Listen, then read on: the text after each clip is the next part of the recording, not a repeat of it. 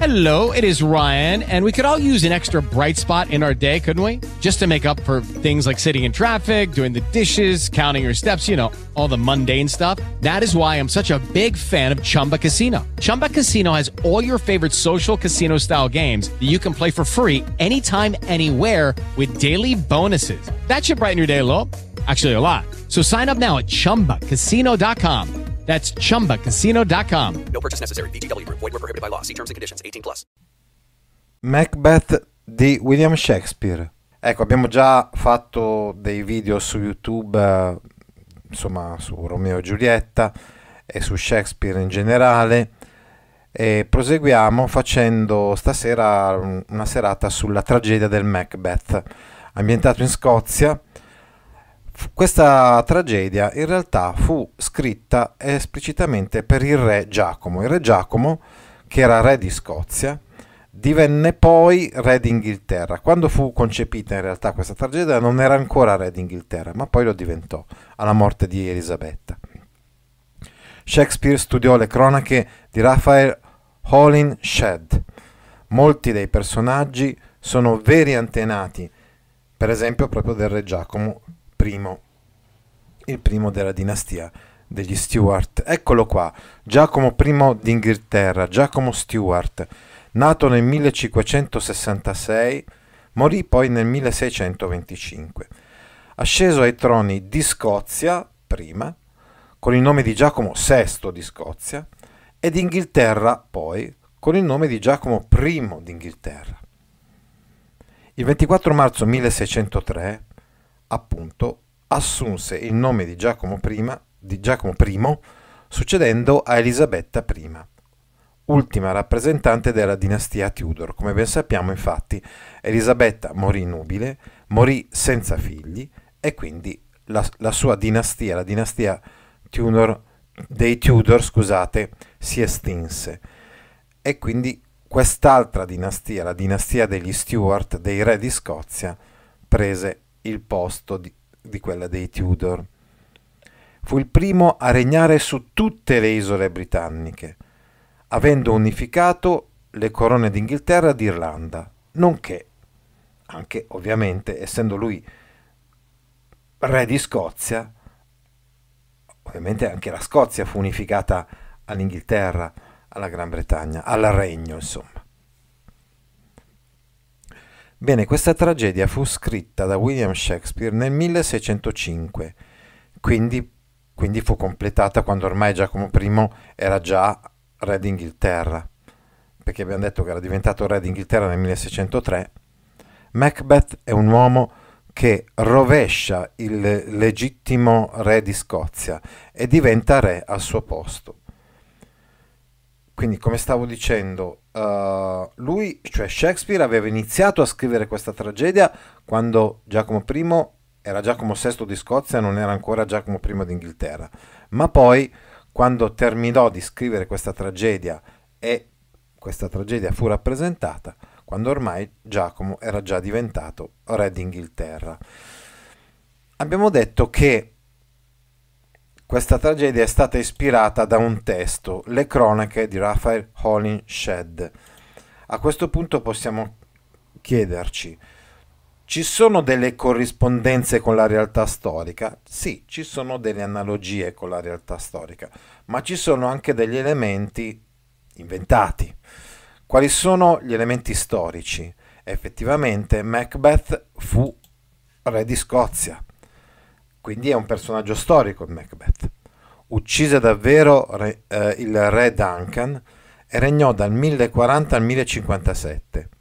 Però, a differenza del Macbeth, reale personaggio storico, nell'opera di Shakespeare, Macbeth non ha un legittimo diritto al trono, è un usurpatore. Invece il vero Macbeth, personaggio storico, aveva un legittimo diritto al trono scozzese. Poi, il personaggio storico Macbeth era un leader forte, ebbe successo, era riconosciuta la sua leadership, al contrario del Macbeth di Shakespeare. Il Macbeth, personaggio storico, fu ucciso a Lumphanan invece di Dunsinane. Ecco, quindi siccome nella tragedia è proprio a Dunsinane che, okay, stiamo facendo spoiler, insomma, termina la tragedia con la morte di Macbeth, beh, insomma, questo non corrisponde alla realtà storica del personaggio. Parliamo della società inglese leggendo alcuni versi del Macbeth in inglese. Remember, remember the 5th of November, gunpowder, treason and plot. I see no reason why gunpowder treason should ever be forgot. Ricorda, ricorda il 5 novembre, polvere da sparo, tradimento e complotto. Non vedo alcun motivo per cui la polvere da sparo e il tradimento debbano essere mai dimenticati. Ebbene, questa tragedia è stata scritta e completata, meglio, appena subito dopo la scoperta della congiura delle polveri nel novembre del 1605 dei complottisti cattolico-romani, diciamo, cioè filopapisti, chiamiamoli così, no? Anti-anglicani, ecco, progettarono di far saltare in aria il Parlamento e quindi riempirono, ecco perché congiura delle polveri, riempirono i sotterranei, mi sembra, una cosa di questo genere, le cantine del Parlamento inglese di polvere da sparo, intendo dire di esplosivo, ecco, che doveva scoppiare e doveva far crollare il Parlamento inglese con tutti quelli che c'erano dentro. Però questo complotto fu scoperto in tempo. Questo complotto portava a far cadere il governo britannico e mettere sul trono un sovrano cattolico. Erano ancora i tempi, questi, delle guerre di religione, siamo agli inizi del 1600. Il complotto però fu scoperto e gli uomini coinvolti furono processati e giustiziati come traditori. Ecco, è chiaro che questo episodio dell'attualità ispirò particolarmente Shakespeare. Infatti Shakespeare si schierò col re, quindi con il re Giacomo I Stuart, con gli anglicani anticattolici, e pensò che un'opera teatrale sul tradimento e la morte avrebbe avuto presa sul pubblico, vista l'attualità della tematica. Il Macbeth è una tragedia del male, è una tragedia sul male che, diciamo, che prende piede nel cuore dell'uomo. È una delle tragedie più famose di Shakespeare, anche la più breve. A parte la natura cruda e violenta della trama, le uccisioni, Shakespeare usa diversi espedienti letterari per aumentare il senso del male. Crea uno stato d'animo sinistro, facendo in modo che la maggior parte dello spettacolo si svolga di notte. Poi ancora pone forte enfasi sul soprannaturale, le streghe, i sogni, gli incantesimi, i fantasmi. Ecco, io ho visto al Piccolo Teatro di Milano una versione del Macbeth, che è questa, con Macbeth appunto impersonato da Franco Branciaroli. Abbiamo visto questa tragedia tra l'altro anche con degli studenti di scuola superiore. Conoscevo e amavo Franco Branciaroli per tante altre opere teatrali e non solo, e devo dire che in genere i giudizi su questo su questa versione teatrale del Macbeth sono stati un po' freddi, ecco, mettiamola così. Certo, comunque per noi ebbe un valore portare i nostri studenti a vedere questa tragedia e a far conoscere quindi il testo di Shakespeare a teatro piuttosto che leggendolo, insomma, come bisogna approcciarsi a un testo come questo, cioè guardando lo spettacolo teatrale, se possibile. I personaggi del Macbeth. Anzitutto c'è il re Duncan di Scozia, il re buono, il re ingenuo, il re che precede sul trono Macbeth, che viene assassinato da Macbeth. È onesto, però si fida un po' troppo, soprattutto si fida di Macbeth, e questo è una cosa che pagherà, insomma, che pagherà molto molto gravemente, insomma. Poi abbiamo Malcolm e Donald Bane, che sono figli del re Duncan. Malcolm è il figlio maggiore ed è quello che ha subito il sospetto che ci sia lo zampino di Macbeth nella morte di suo padre, il re Duncan.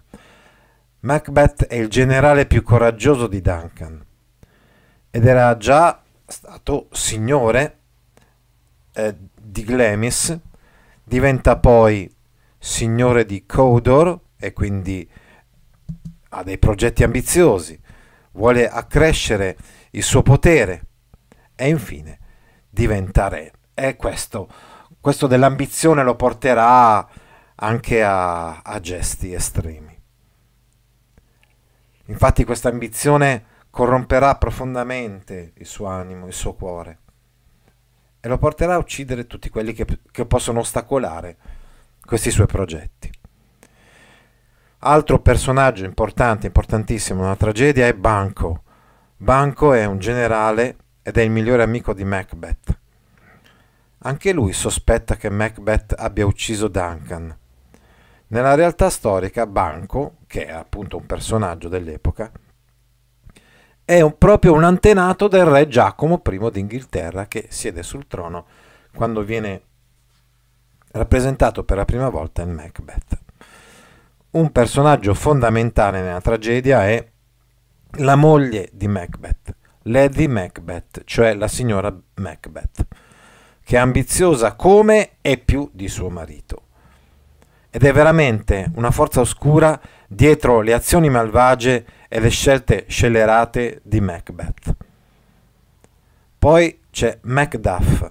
Macduff è un generale scozzese, anche lui sospetta che Macbeth abbia ucciso il re, e allora Macbeth fa uccidere tutta quanta la sua famiglia, la famiglia di Macduff tranne lui, e quindi Macduff giura vendetta contro Macbeth. Ecco, dovete sapere che c'è una sorta di sortilegio, di maledizione, di superstizione collegata proprio a questa tragedia. Infatti in Inghilterra, a teatro, soprattutto poi la gente di teatro, pensa proprio che porti sfortuna a pronunciare la parola Macbeth in un teatro.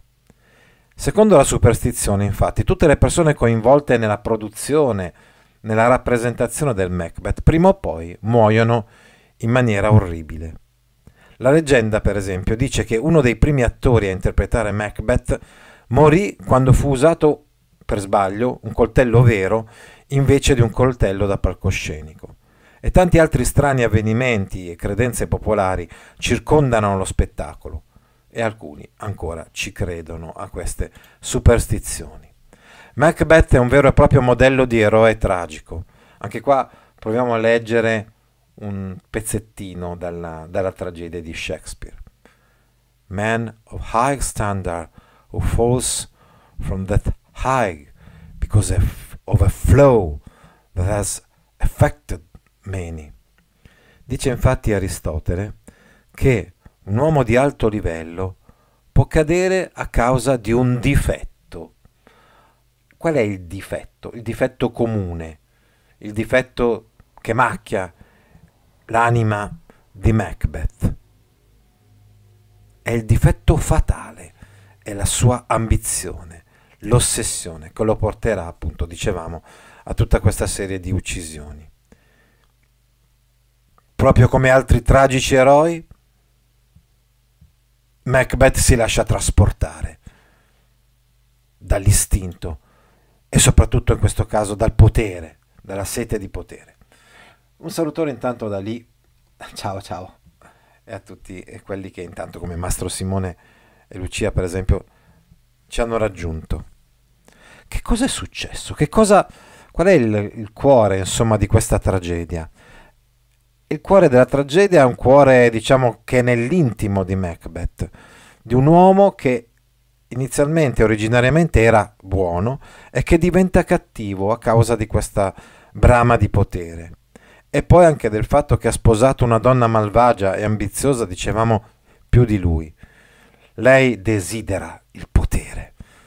Quell'uomo quindi arriva, su suggerimento della moglie, ad uccidere molte persone. Alla fine ottiene questo potere, ma diventa paranoico, impazzisce, colleziona nemici da abbattere, sospetta di tutti, vuole sempre più potere, uccide e alla fine subisce la punizione che merita come una sorta di espiazione dei suoi mali.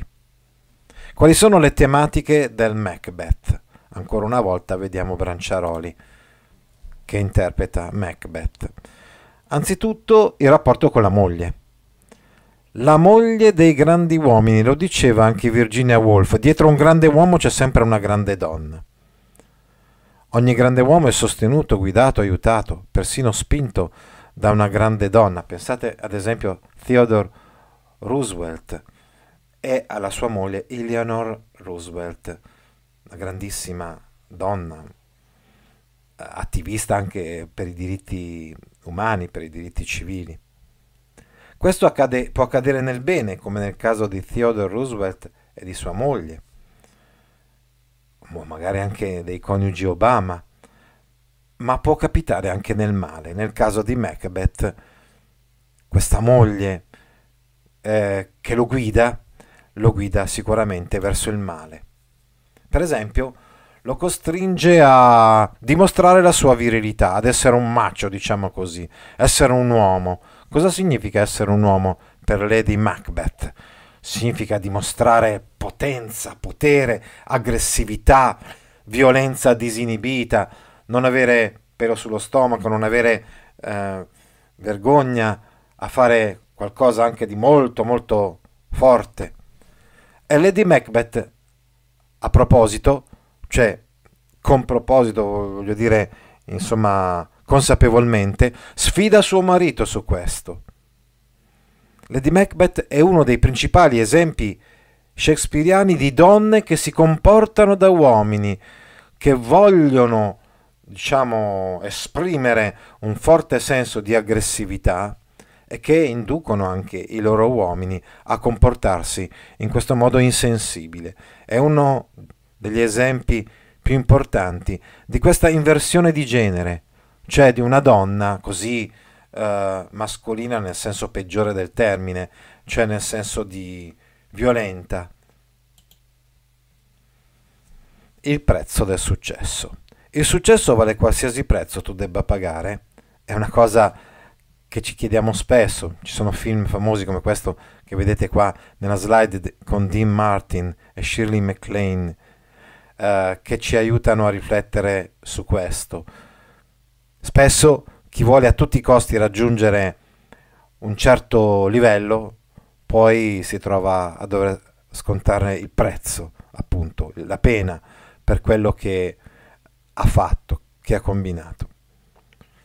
Possiamo chiederci, per raggiungere certi livelli, un salutone a Luigi intanto, è proprio necessario arrivare fino a questi eccessi, fare qualcosa di illegale, di crudele, di estremamente violento, come ammazzare? L'ambizione. Certo, l'ambizione può essere anche positiva nel momento in cui diventa uno stimolo, ci dà la possibilità di dare il meglio di noi stessi e di raggiungere grandi scopi, grandi obiettivi.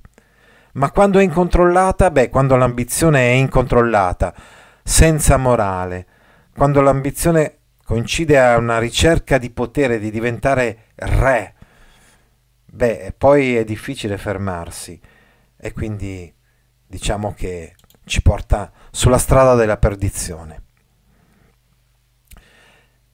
Il destino di Macbeth è stato scelto, deciso da lui, oppure è stato voluto dall'alto? Questo un po' è un interrogativo che ci si pone spesso nella vita e molto spesso anche nelle tragedie. Secondo molti l'oroscopo, le linee sulle mani, la predizione della sorte sono buoni indicatori di come andranno a finire la giornata oppure la vita di una persona. Secondo, per esempio, molti, il destino di ciascuno di noi è già segnato in anticipo e noi non possiamo far nulla per contrastare questo disegno, questa predestinazione, nel bene e nel male. Ma siamo proprio sicuri che le cose vadano così? Il futuro è veramente determinato dal destino?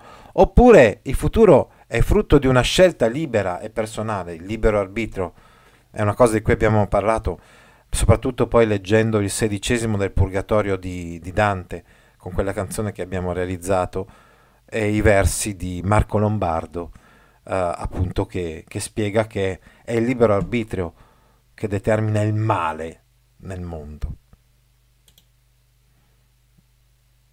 Allora c'è il distinguo fondamentale, il bivio, cioè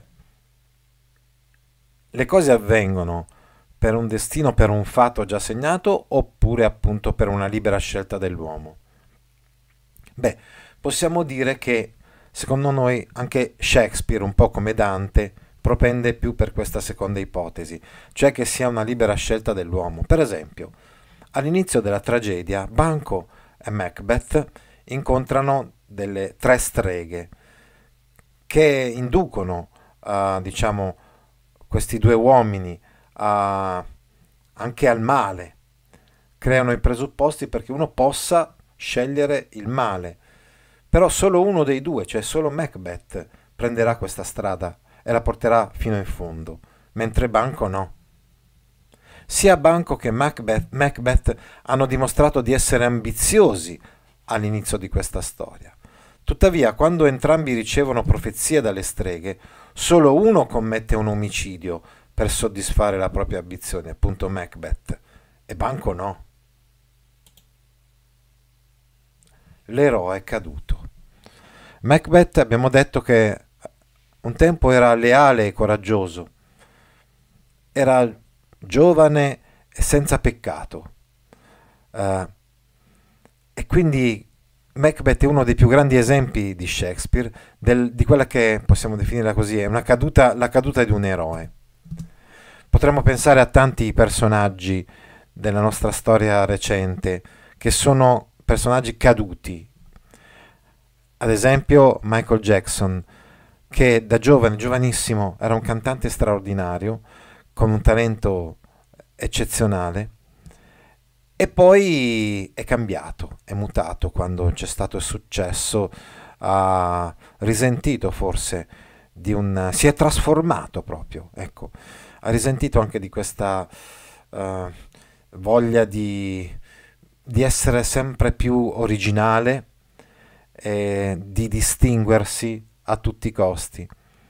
Forse noi l'avremmo preferito così naturale, spontaneo e talentuoso, certamente, come era all'inizio, e basta.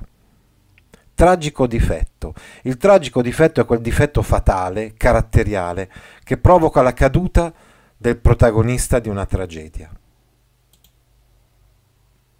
come l'Edipo. Ancora, il dissidio fra apparenza e realtà. Abbiamo già visto prima il dissidio fra fato e libero arbitrio, adesso riflettiamo su quello fra apparenza e realtà.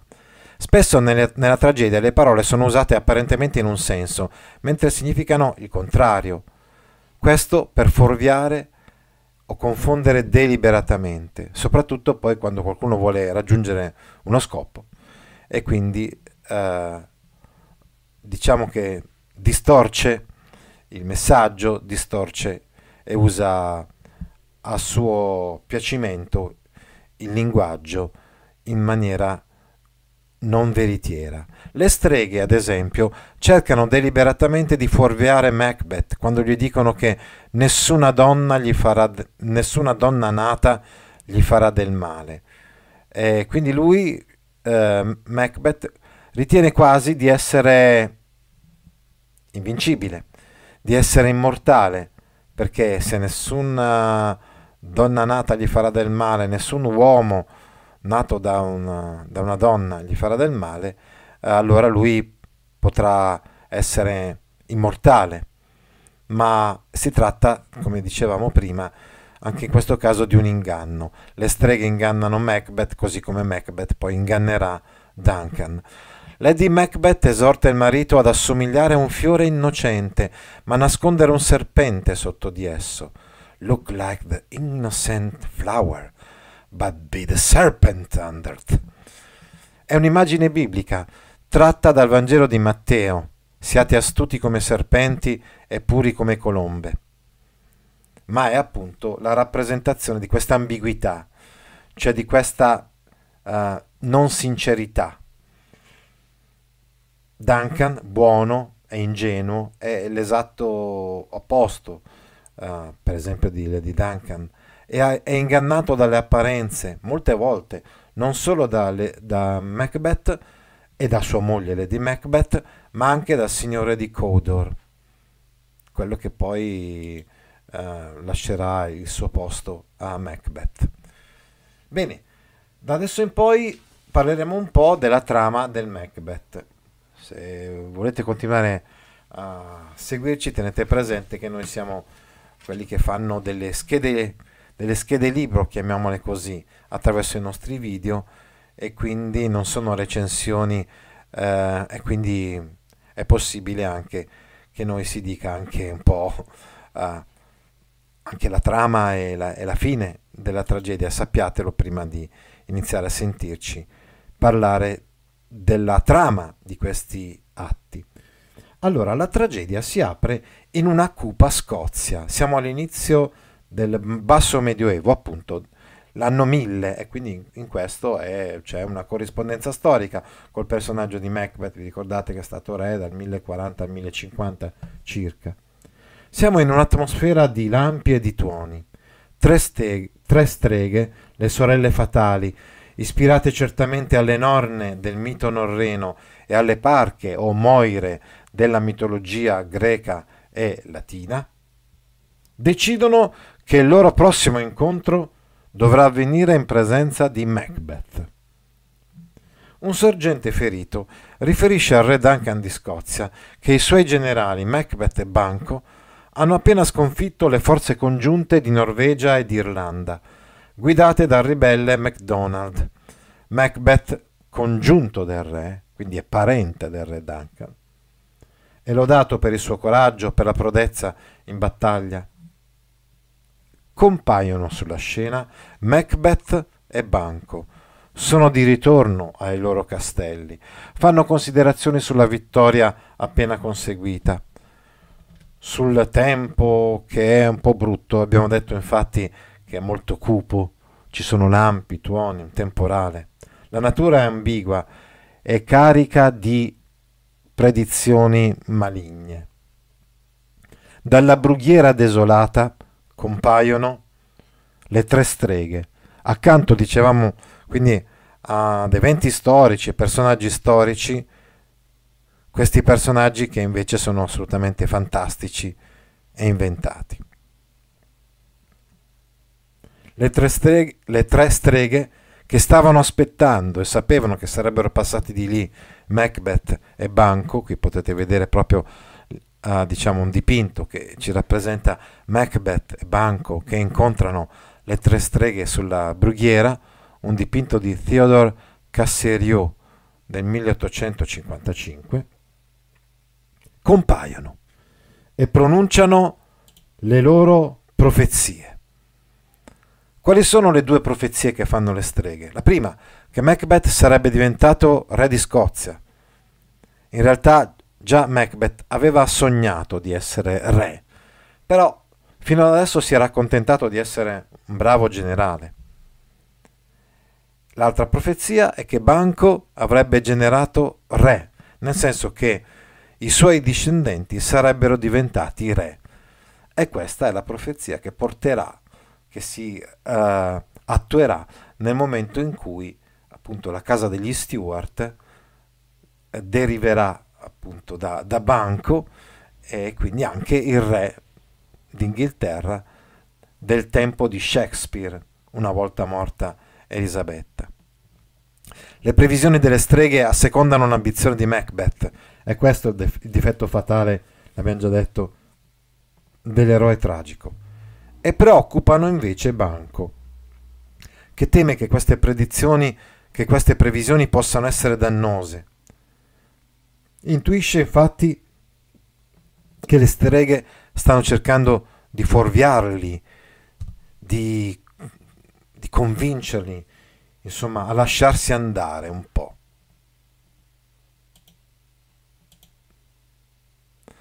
Ecco, a questo proposito dobbiamo dire questo, che in questa tragedia ci sono molti a parte. Gli a parte rappresentano i pensieri interiori del personaggio, sono espressi solo al pubblico e ci fanno capire subito la complessità dell'animo di Macbeth. Abbiamo detto infatti che in questa prima fase della tragedia Macbeth non è assolutamente ancora un personaggio così crudele e negativo. Macbeth però si lascia convincere dalla moglie, Lady Macbeth, che la sua virilità si misuri con la temerarietà e col coraggio di commettere delitti. Lady Macbeth è in grado di manipolare il cuore del marito. Compaiono tra l'altro in questo primo atto anche degli animali.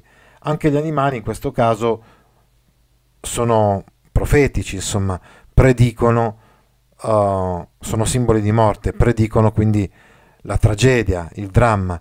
Ad esempio il corvo gracchia all'ingresso di Duncan, che è destinato a morire, e anche il gufo compare in questo primo atto, il gufo simbolo di morte. Sopraggiunge quindi, dicevamo, il re.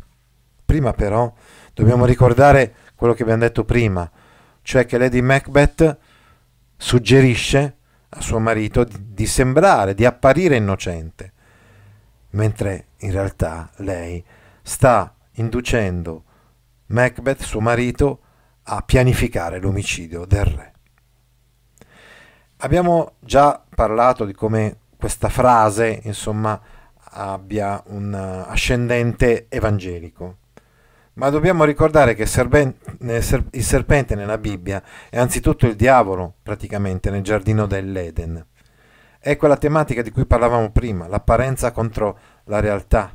Apparentemente Macbeth è il grande generale che è vittorioso, che ha permesso al re di sconfiggere i suoi avversari, che dovrebbe proteggere il re, che dovrebbe essere il suo alleato, e invece userà il coltello per uccidere il re. Tuttavia Macbeth è indeciso. Non è che in questa prima fase della tragedia, della prima fase del primo atto, sia convinto di portare fino in fondo il progetto suggeritogli dalla moglie. Ci sono almeno 4 motivi per cui non dovrebbe uccidere il re Duncan. Anzitutto, lui è della stessa famiglia del re Duncan, quindi il legame familiare, insomma, fra Macbeth e Duncan. Poi la sacralità regale. Macbeth si considera sottoposto al re Duncan e quindi ancora un'idea di quella che è la sacralità del re, e quindi non se la sente, almeno nel primo tempo sembra non sentirsela, di andare contro il re, perché sa che il re è unto da Dio e quindi in un certo senso andare contro di lui è quasi una sorta di sacrilegio. Un altro motivo per cui non dovrebbe uccidere il re Duncan è il fatto che lui sia così buono e ospitale nei suoi confronti. E infine i successi militari. Già è inorgoglito comunque Macbeth dei successi militari, abbiamo detto lui è un generale e non si vede il motivo, lui all'inizio non vede il motivo per cui dovrebbe cambiare la sua vita. Inverness è il castello di Macbeth. Ecco, i luoghi, abbiamo già detto, l'ambientazione, il temporale, il gufo, ecco, il corvo, eccetera, e il castello ben rappresentano uno sfondo che sembra tutto indirizzare la storia verso il finale tragico, verso il quale inevitabilmente sta andando. Ogni volta che succede qualcosa di brutto, il tempo è tempestoso e riflette la natura umana. Lady Macbeth arriva al punto di promettere, per convincere suo marito, di promettere di uccidere il figlio che ha avuto da lui, che ha avuto con il marito, piuttosto che tornare indietro, quindi piuttosto che non portare avanti il progetto dell'omicidio del re. E allora Macbeth si lascia convincere alla fine. Si mostra troppo debole rispetto alla moglie così risoluta e allora attua il piano per uccidere il re Duncan.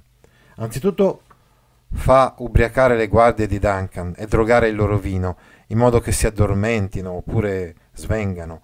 Poi usa i pugnali delle guardie per uccidere il re Duncan, pugnala il re, suo parente abbiamo detto, e riposiziona i coltelli nella guaina delle guardie, in modo da incolparli. Alla fine del primo atto, quindi, Macbeth va fino in fondo, uccide il re, ma non si rende conto che in realtà non l'ha deciso da solo, è stato manipolato dalla moglie. Qui possiamo vedere appunto un dipinto che ci rappresenta l'uccisione del re Duncan da parte di Macbeth. Al mattino viene scoperto l'omicidio del re Duncan e Macduff e anche altri incominciano a sospettare di Macbeth. Macbeth per fuorviare i sospetti, per non far sospettare che sia stato lui, uccide le guardie prima che queste guardie possano dimostrare la loro innocenza. E siamo arrivati così all'atto secondo. Dicevamo che Macduff è subito dubbioso riguardo la condotta di Macbeth, però non rivela i propri sospetti pubblicamente. Abbiamo detto che questa è anche la tragedia della dissimulazione, della finzione. Quindi davanti agli altri non mostra apertamente quali sono i suoi sospetti nei confronti di Macbeth. Temendo per la propria vita, infatti, Macduff, il figlio di Duncan, e Malcolm scappano in Inghilterra, cioè verso il sud dell'isola, appunto della Gran Bretagna. Su questi presupposti, Macbeth, vista la sua parentela con Duncan e dal momento che non ci sono i figli di Duncan, che sono andati via, diventa re di Scozia, sale al trono e quindi in un certo senso realizza il suo sogno. Tuttavia non si sente così a suo agio. Per esempio ricorda la profezia secondo la quale Banco sarebbe diventato il capostipite di una dinastia di re e quindi è molto sospettoso, è molto geloso di Banco. Teme di essere scalzato a sua volta da Banco e dai suoi discendenti. Così lo invita a un banchetto reale. Viene a sapere che Banco e il giovane figlio, Fleance, usciranno per una cavalcata quella sera stessa. E così Macbeth ingaggia due sicari per uccidere Banco e Fleance. Insomma, sorge una catena di omicidi che sono necessari per, abbiamo detto, per ottenere il potere, l'assassino di Duncan, e per conservarlo. Un sicario compare misteriosamente nel parco prima dell'omicidio. Potrebbe essere questa un'immagine o personificazione dello spirito dell'assassinio, quindi quasi una figura, una personificazione del male. Banco viene dunque massacrato brutalmente dai sicari di Macbeth. Ma Fleance, invece, il figlio di Banco, riesce a fuggire. Ricordate che poi effettivamente Banco avrà una discendenza di re.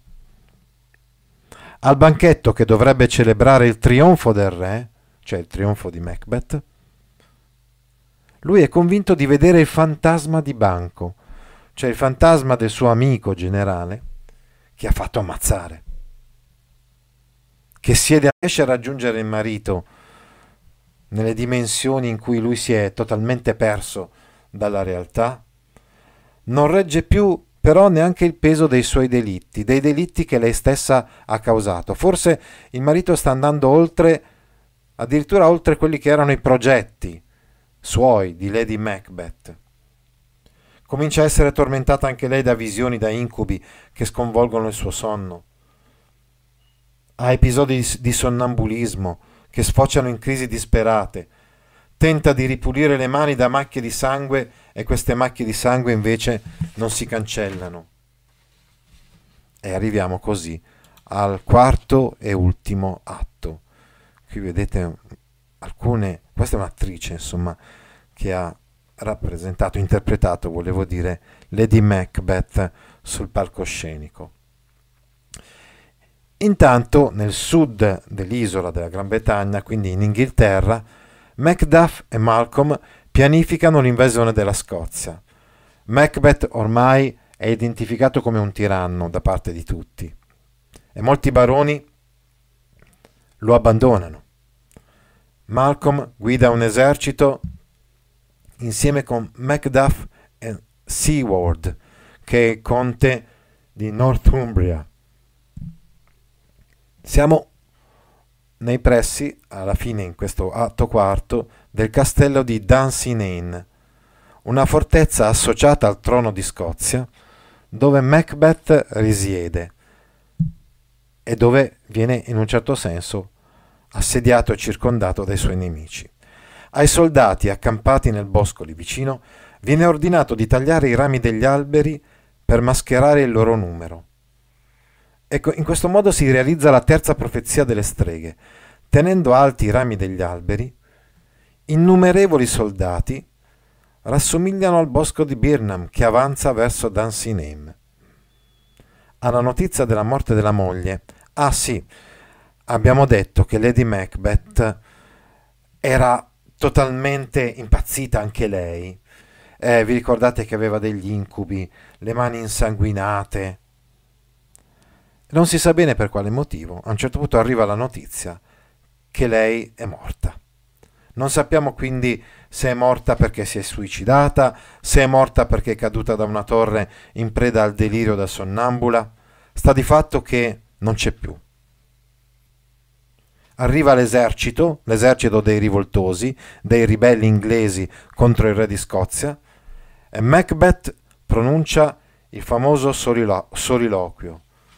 Domani, domani e domani. Proviamo a leggerlo un po' in inglese e poi tradurlo in italiano, questo monologo di Macbeth.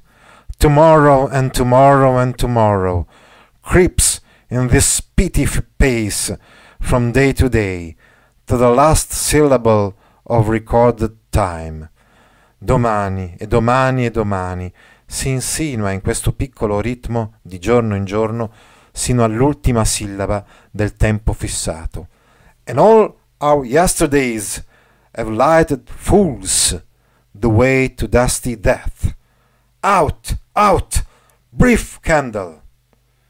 E tutti i nostri ieri hanno illuminato gli stolti sino a morte polverosa. Su, su, breve candela. Life's but a walking shadow, a poor player that struts and frits his hour upon the stage. La vita non è che un'ombra ambulante, un povero attore che si affigge e si pavoneggia la sua ora sulla scena. And then is heard no more. It is a tale told by an idiot, full of sound and fury, signifying nothing. Non so se si dice idiot o idiot, forse. E dopo non si presenta più quel povero attore. È una storia raccontata da un idiota, pieno di suono e di rabbia, che non significa nulla. Ci stiamo avviando pertanto verso la fine tragica del Macbeth. Questo monologo che abbiamo appena letto è una sorta di riflessione sulla mancanza di senso della vita. Tutte le cose che noi facciamo non hanno senso, sono atti inutili, vani, insignificanti, che puntano al raggiungimento di obiettivi che non hanno nessun reale valore. Macbeth comunque a questo punto chiede che gli siano portati le armi, ricordate che era un generale, l'armatura, è pronto a vendere cara la pelle, anche se probabilmente percepisce che questo sarà l'atto finale della sua vita. La battaglia infuria sotto le mura di Dunsinane, questo castello scozzese posto però in un territorio ostile e assediato dai nemici. Il giovane Siward, alleato di Macduff, muore per mano del tiranno. Macbeth quindi non si arrende così facilmente e riesce a far fuori uno dei suoi nemici e affronta Macduff. Macduff, ricorderete, è il figlio di Duncan, il re che lui ha ammazzato. Macbeth pensa di non avere alcun motivo di temere Macduff, di temere questa ribellione. Non può essere ferito o ucciso da nessun nato da donna. Questa era la profezia, vi ricordate, delle tre streghe. Macduff però dichiara di essere stato strappato prima del tempo dal ventre di sua madre e quindi che propriamente non è nato da donna. Macbeth, tuttavia, nella furia della battaglia, accetta il destino e non dimostra neanche un momento di cedimento nella sua lucida follia e combatte fino alla fine, fino alla morte con Macduff, fino al momento in cui Macduff decapita l'assassino di suo padre, gli taglia la testa, insomma, realizzando l'ultima delle profezie delle streghe. In realtà al trono non sale il figlio di Banco, Fleance.